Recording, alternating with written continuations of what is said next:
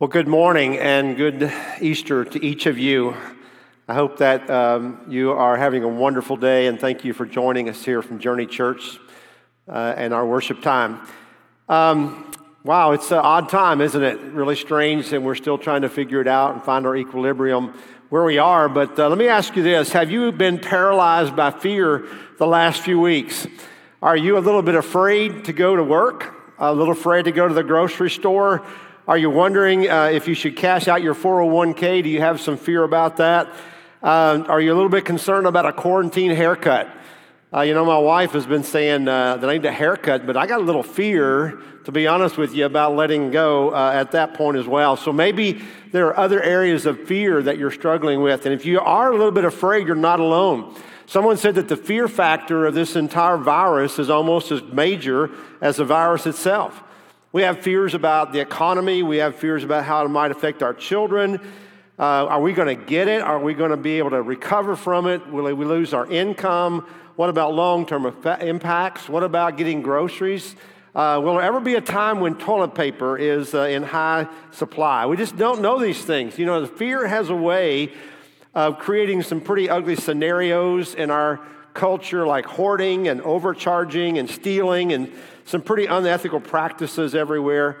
Well, today we're going to be talking a little bit about overcoming fear and moving from fear to faith in the context of Jesus' resurrection. We've been on this journey to the cross for several weeks now, and we talked about that at Jesus' arrest, his disciples were terrified. They ran and they hid in fear.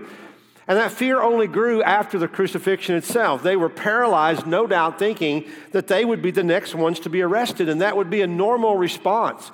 Get rid of the leader, and then get rid of the, the crowd, the ones that followed him. And they were paralyzed. And all this had really kind of taken the heart out of them, the wind out of their sails. They had no plan now, no ambition to move forward. But you know, in reality, Jesus had prepared them for all of this. He had spent a lot of time giving them foresight and information about what was going to happen there. In fact, only a few days previously, on their way to Jerusalem, Jesus had made it pretty clear to them that some uh, very uh, disturbing events were going to happen. He told them that he was going to be arrested, that he would suffer, that he would die. On the third day, he would come to life again. But in spite of all that insight, all that information, they still just didn't get it. They didn't get it. As much as Jesus tried to inform them, they had no concept of a Messiah who would actually die. I mean, they were fully convinced that Jesus was the anticipated Messiah come to deliver them, but now their world was shattered. He was dead, uh, their, their group was scattered everywhere. Uh, Jesus had been buried in the tomb. And I think a lot of them just had this fear about what the future might hold for them personally and also physically, their family, everything. I mean, this had been a great run, but, but now it was over.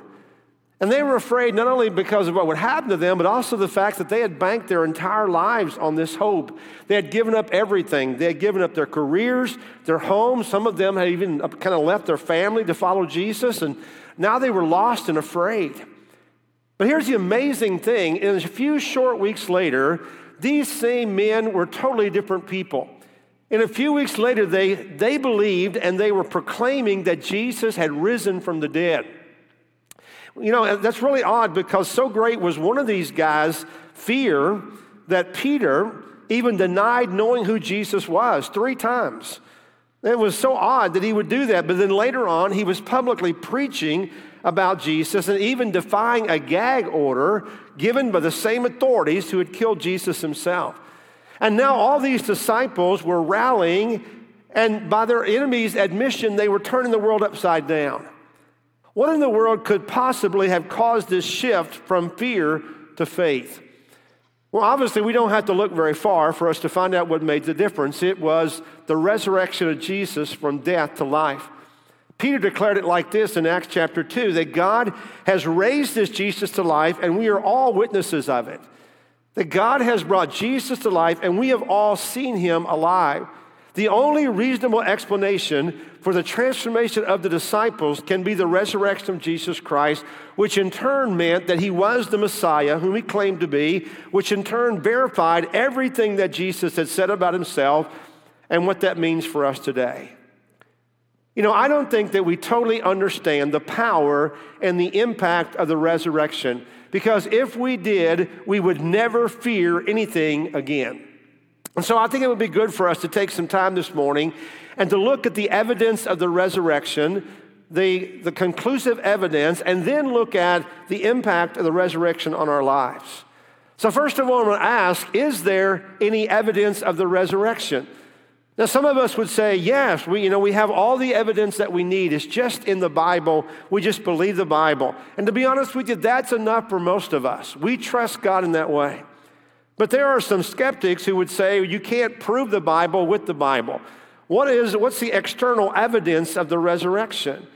What's the evidence that Jesus really is alive today? So, I want to look at some evidence that maybe you've never considered before. Maybe you count yourself to be a skeptic, or you talk to skeptics and, and you, you can't convince them that the Bible is the last word. Let's look at some other practical evidences here about the resurrection.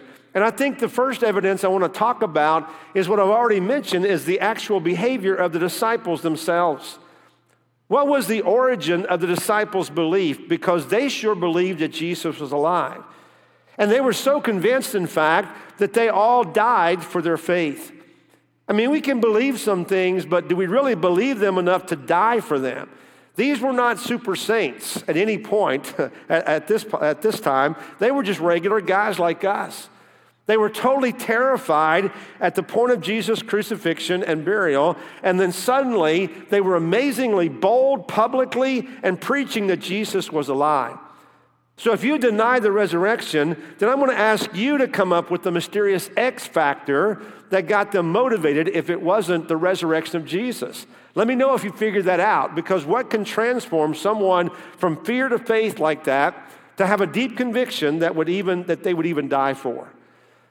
The second thing you need to ask or explain if you doubt the resurrection is the post mortem appearances of Jesus. Not just one time, but many, many times. Here's how the Apostle Paul describes them. For what I received, I passed on to you as of first importance that Christ died for our sins according to the Scriptures, that he was buried, that he was raised on the third day according to the Scriptures, and that he appeared to Cephas and into the twelve. After that, he appeared to more than 500 of the brothers and sisters at one time, most of whom are still living, though some have fallen asleep. And then he appeared to James, then to all the apostles, and last of all, he appeared to me also as to one abnormally born. Skeptics would say that the followers of Jesus Christ hallucinated and thought they saw Jesus alive because they were so full of faith. But to be honest with you, after the death of Jesus, they weren't full of faith at all. In fact, they were very skeptical themselves. One of the 12 committed suicide. One of them betrayed his Lord, Peter. All of them ran and hid. All of them were terrified the first time they saw Jesus in his resurrected body. One of them even earned the title of Doubting Thomas until he saw with his own eyes and touched with his own hands the scars in Jesus' hands and side. They were the biggest bunch of, uh, of, of faithless skeptics in the world until they saw and believed in Jesus. You know, I know in our world today that there are a lot of skeptics. And maybe you're one of those skeptics. Maybe you really want to believe the claims of Jesus, but this whole idea of the resurrection is really tough for you. But I want to say that there are skeptics and then there are honest skeptics. And if you are an honest skeptic, there's a lot of research that you can do to decide for yourself if the resurrection is real. A lot of evidence to look, look at. And I would encourage you to use what's called inductive reasoning. Inductive reasoning is the process of reasoning from specific ta- facts to a general conclusion, just like in science and history or mathematics. You take all the information and say, if this is true, then this is true, and what caused that? And I really believe that some people don't give serious thoughts to the claim of Jesus Christ. They don't really consider it seriously. And I have to be honest with you, resurrection is one of those most difficult claims to believe. Now, why is it so hard for us to believe that that Jesus came back to life again because we all just think about our experiences. And we all just can assume that because we haven't experienced something, that we don't know any one person who died and came back to life again, that it can't happen. But the reality is that it did, and that's the miracle of it all. Sometimes when it comes to Christianity and skeptics, we act like facts don't exist, like you have to check your brains at the door to believe in Jesus Christ. But I want to tell you, Christianity is prepared to stand up to rigorous investigation. It has many, many times, many times skeptics have taken it on to, uh, to disprove the Bible, but instead they become the strongest believers, from skeptics to believers. And so we shouldn't be afraid to lay out the evidence of the resurrection and the other claims of Jesus because they're legitimate and they're proven and there's evidence of that. If you are a skeptic, take all the options, lay them out on the table, sift through them, and select the best one. And I will tell you, the honest skeptics are often the ones that are the most convinced of the truth. And the reality is that all of us need to wrestle with, it, even if we're not a true skeptic, even if we're just kind of indifferent, we need to wrestle with the facts of the resurrection. Why is that true? Because do you realize that your eternal destiny hinges on this fact? And what you will do with the resurrection. The resurrection is the pivotal event in all of history. And your belief in it will determine if you spend eternity in heaven or in hell. I mean, it's one thing to believe that Jesus came to the earth as a baby and we celebrated Christmas, but the resurrection is a greater event than the actual birth of Jesus Christ. And what we do with the resurrection will determine our eternity. This is not a question for theologians to debate and post their theories on. This is a question that you and I have to decide for ourselves. And so you have to consider the origin of the disciples' belief in the resurrection. What made them believe? What can make us believe today? You have to consider the fact that they turned the world upside down because of their convictions. You have to consider the reality of the post mortem uh, appearances of Jesus Christ. And you also have to look at one other thing to believe the resurrection, and that is the obvious the empty tomb.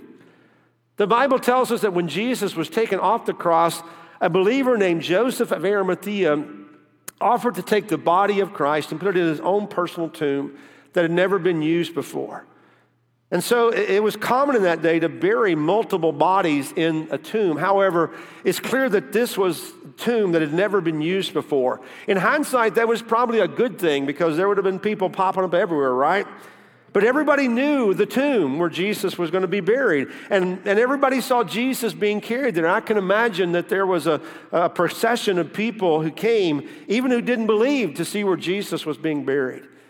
A Roman guard was posted in front of the tomb to prevent disciples from stealing the body. Now, when I say a Roman guard, I don't mean one guy who may have fallen asleep. I'm talking about a, a squad of soldiers who had different shifts to watch the body to make sure that it wasn't stolen by the disciples.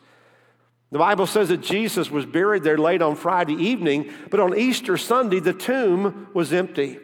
Now, if there had been a body in the tomb, if there were people giving tours between 2 and 4 in the afternoon on Sunday and saying, Here's the tomb, and if you look in this crack, you can see the actual body of Jesus, then it would be hard to prove that he was alive and possibly claim that he'd been resurrected, right?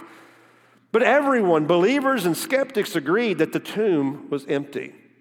In fact, the very first Jewish leaders' arguments acknowledged that the tomb was empty. They admitted that. They, they had to acknowledge that. And then they quickly fabricated a narrative that the disciples had stole the body. This, in spite of the fact that they had convinced the Romans to post a guard to prevent it. By the way, the Roman guard could have prevented the disciples from taking the body but they could not have prevented Jesus from raising from the dead and bursting forth from the tomb. In fact, nothing or no one could have prevented that. Well, let's look at the narrative here about the disciples stealing the body, because that's been cast about. And, and this was the, the story that the Jewish leaders came up with to explain Jesus, Jesus' resurrection. First of all, why would the disciples steal the body of Jesus? That doesn't make any sense, does it? I mean, they had a great love and a great respect for Jesus and for the dead in general. They would never disturb the body of their Savior and friend. Secondly, what would they do with the body of Jesus had they stolen it? They're not going to parade it around to show people that Jesus was dead. But maybe the best question of all is why, if they stole the body, would they perpetrate a lie and then they would they go out and get themselves killed for the lie that they had created. That doesn't make any sense. Inductive reasoning tells us that that doesn't, doesn't fly whatsoever. And also, why would they involve other people in the plan? Why would they involve women in the plan? You know, in that day, women were not considered to be especially credible. But the resurrection story actually gives women a lot of credibility because it puts them right in the middle of it. Women were the first ones to discover the empty tomb. If there were a lie, it would have been very well thought out and it would probably not involve women. Imagine them making a plan. And they say, let's say a woman found the empty tomb. But any sensible guy at the time would say, no, let's don't say a woman did. Let's say a, a man. People aren't going to believe that story. If we're going to make up a lie and formulate a lie, let's make it a good lie that somebody will actually believe. But the fact is that a woman, Mary Magdalene, went and found the tomb empty first, substantiates the very reality and the fact of its truth. And it places women and places Mary at a very prominent place in the resurrection story. And it was the right tomb, by the way, because then everyone knew where the tomb was. And Jesus had been placed in there as a dead body. And he was dead, which, by the way, is another fallacy or narrative that some created that Jesus maybe wasn't dead when he was put in the tomb, that he actually swooned. But you know what? You don't get pronounced dead by a Roman soldier. You don't get speared in the side, taken off a cross, buried in a tomb if you're not really dead. And you especially don't get up and walk around on Sunday like nothing at all ever happened. No, we can definitely believe the people of that day, especially because half of them, the religious leaders and the government, were trying to keep Jesus dead. They just couldn't control the truth. I think all of this kind of brings it around to us today that we are responsible to at least be honest enough to investigate the evidence in this way, the kind we've been talking about today. So let me ask you two questions. First of all, is this information reliable? And maybe along with that might be the question personally, am I reliable? Well, I think I am. I would never ever lie to you, but only you can decide that for yourself. But you don't have to trust me. The reality is, I don't make any of this stuff up. There, there are just lot, there are hundreds of resources, there are books written on this that you can study if you have personal questions. And we just scratch the surface of it all. But either way you look at the resurrection, either way, whether you believe it or not, you're going to have to believe a miracle. I mean, seriously, you have to believe a miracle either way. First of all, you're going to have to believe a psychological miracle if you believe it didn't happen. You're going to have to believe that hundreds of normal people conspired together and lied and then were willing to die for a lie rather than to admit it. That is a psychological miracle you're going to have to believe if you doubt the resurrection. Or you're going to have to believe a biological miracle that I mentioned before that soldiers beat Jesus almost to death. They hung him on a cross, bleeding and dehydrated for six hours, speared him in the side, pronounced him dead when he really wasn't dead. And after almost three days, he got up totally well, rolled a huge stone away from the inside, overwhelmed at least four Roman soldiers, and walked around like nothing ever happened. That's a biological miracle. You're going to have to believe that if, if you think Jesus wasn't dead. Or you can believe a theological miracle that Jesus was dead, was raised from the dead to life again. That's the one I'm going to believe because that's the one I think makes more sense to me and requires less faith, to be honest, than the other two. The simple truth of God's Word. Is it reliable? Absolutely. The final question for you is this information relevant? Is it relevant to us? You know, obviously, Easter for many people does not point to the resurrection of Jesus. It's a national holiday. And some might say, well, why don't we just stick with the fun elements of Easter? You know, the baby chicks, the bunnies, the chocolate eggs. And I'll tell you why, because all those things don't matter. They really don't matter at all. They might be fun and cute for our kids, but they don't matter because we're going to be off to another national holiday soon Memorial Day and the 4th of July and Labor Day and Halloween and Thanksgiving. We're going to be off on those soon, and those aren't really relevant. They won't matter in the end. What we want to take away today is the importance of the physical resurrection of Jesus. Because without a literal resurrection, I'll be honest with you, the Christian faith is worthless. Yeah, that's, that's what I said. It's, it's worthless without the resurrection. Because if there is no resurrection, then Jesus was just a prophet, he was not the Messiah. And that's why the Apostle Paul honestly argues in 1 Corinthians 15 And if Christ has not been raised, our preaching is useless, and so is your faith. So everything hinges on the resurrection. If it is not true, then we're all just wishful thinking. A lie was propagated for thousands of years, but we don't believe that to be true. And the flip side of that is if Jesus is alive, then everything that Jesus said is true. And this is the most important issue in life, and it demands a response on our part. And that is why we exist today. That is the message that we have for our world today that Jesus is alive, and that demands a response, and especially in troubling times.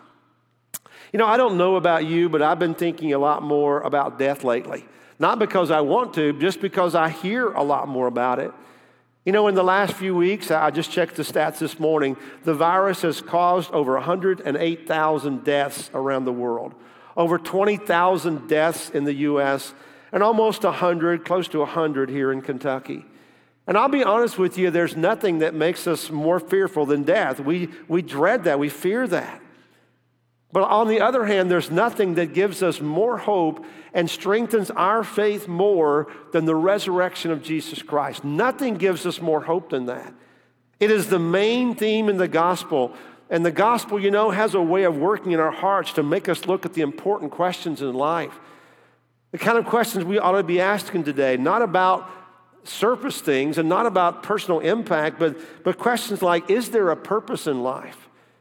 Is there an answer to questions of life that it poses? And the answer is there an answer to death? And where do we go to to find some hope? Do, do you want to know uh, the, the difference between fear and faith? Do you want to move from fear to faith in Jesus Christ? Here's the thing because of the resurrection of Christ, we don't have to fear anything. We don't have to fear the virus. We don't have to fear the economic downturn. We don't have to fear life or death or illness or accidents or anything else like that because in Christ alone, we can have complete confidence, peace, hope, and comfort. And that's why I believe that when you see a Christian's response to troubling things in life, is going to be totally different. Going to be totally different. In fact, the next couple of weeks, we're going to talk about how our faith moves us through difficult and turbulent times in life, difficult times like this, and, and times that we worry. We're going to talk about the difference between faith and, and the, the despair that our world oftentimes experiences today. But for today, can I give you the assurance that the evidence demands a, a, a verdict? And, and God demands a verdict on our part that we have to believe the evidence that we've seen. And we believe that Jesus is alive, and we celebrate that. He is alive, He is risen. It is the message of Easter that we will proclaim, not just on Easter Sunday, but every Sunday, every Lord's Day is a reminder of the resurrection of Jesus Christ. And I would challenge you that if you have not responded to Him, you have not responded to this incredible promise and claim of Christ, and given Him your life, then today is the day to make that decision. And I would love to have a conversation with you. Just contact us through our, our, our webpage or through our Facebook live feed or message or however you want to do that. We would love to just sit down and talk to you about addressing your fears and moving them from fear into faith. And the reason that we can claim this today is the fact that Jesus loved us enough that he gave his life willingly for us. And we're going to move to a time of communion and remembrance of that. You know, uh, yesterday afternoon, or yesterday morning, we uh, passed out a lot of these little communion kits that, that we offer to people. And so if you have yours at home, I would encourage you to just take it and uh, gather around here with your family. If you didn't get one of these, that's perfectly fine. Uh, maybe you set aside some juice or, or some, some liquid and piece of bread or cracker or something that, that we can use as we take this time to remember Jesus' love for us. See, it was right before his death that Jesus gave to his disciples these simple elements and said, As you, often as you eat this in remembrance of me, it will become real to you for the love that I have. And so, in just a moment, as we take these, we'll be reminded of the love of Christ for us. So, I would encourage you, if you would, to take up the piece of bread, whether in your kit or uh, perhaps there at home, would you take the piece of bread?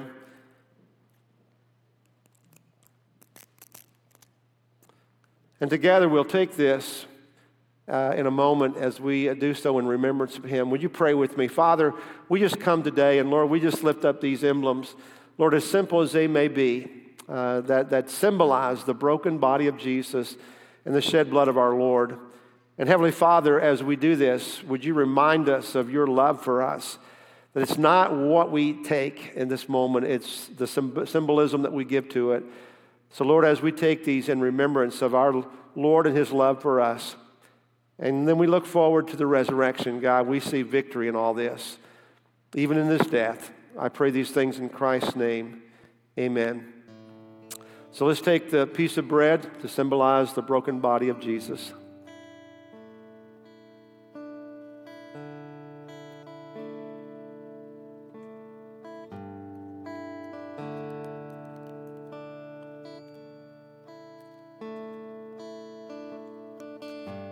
Then all over central Kentucky and maybe even beyond, may we share together in the cup of remembrance, the blood of Jesus that was broken for us. Let's share together.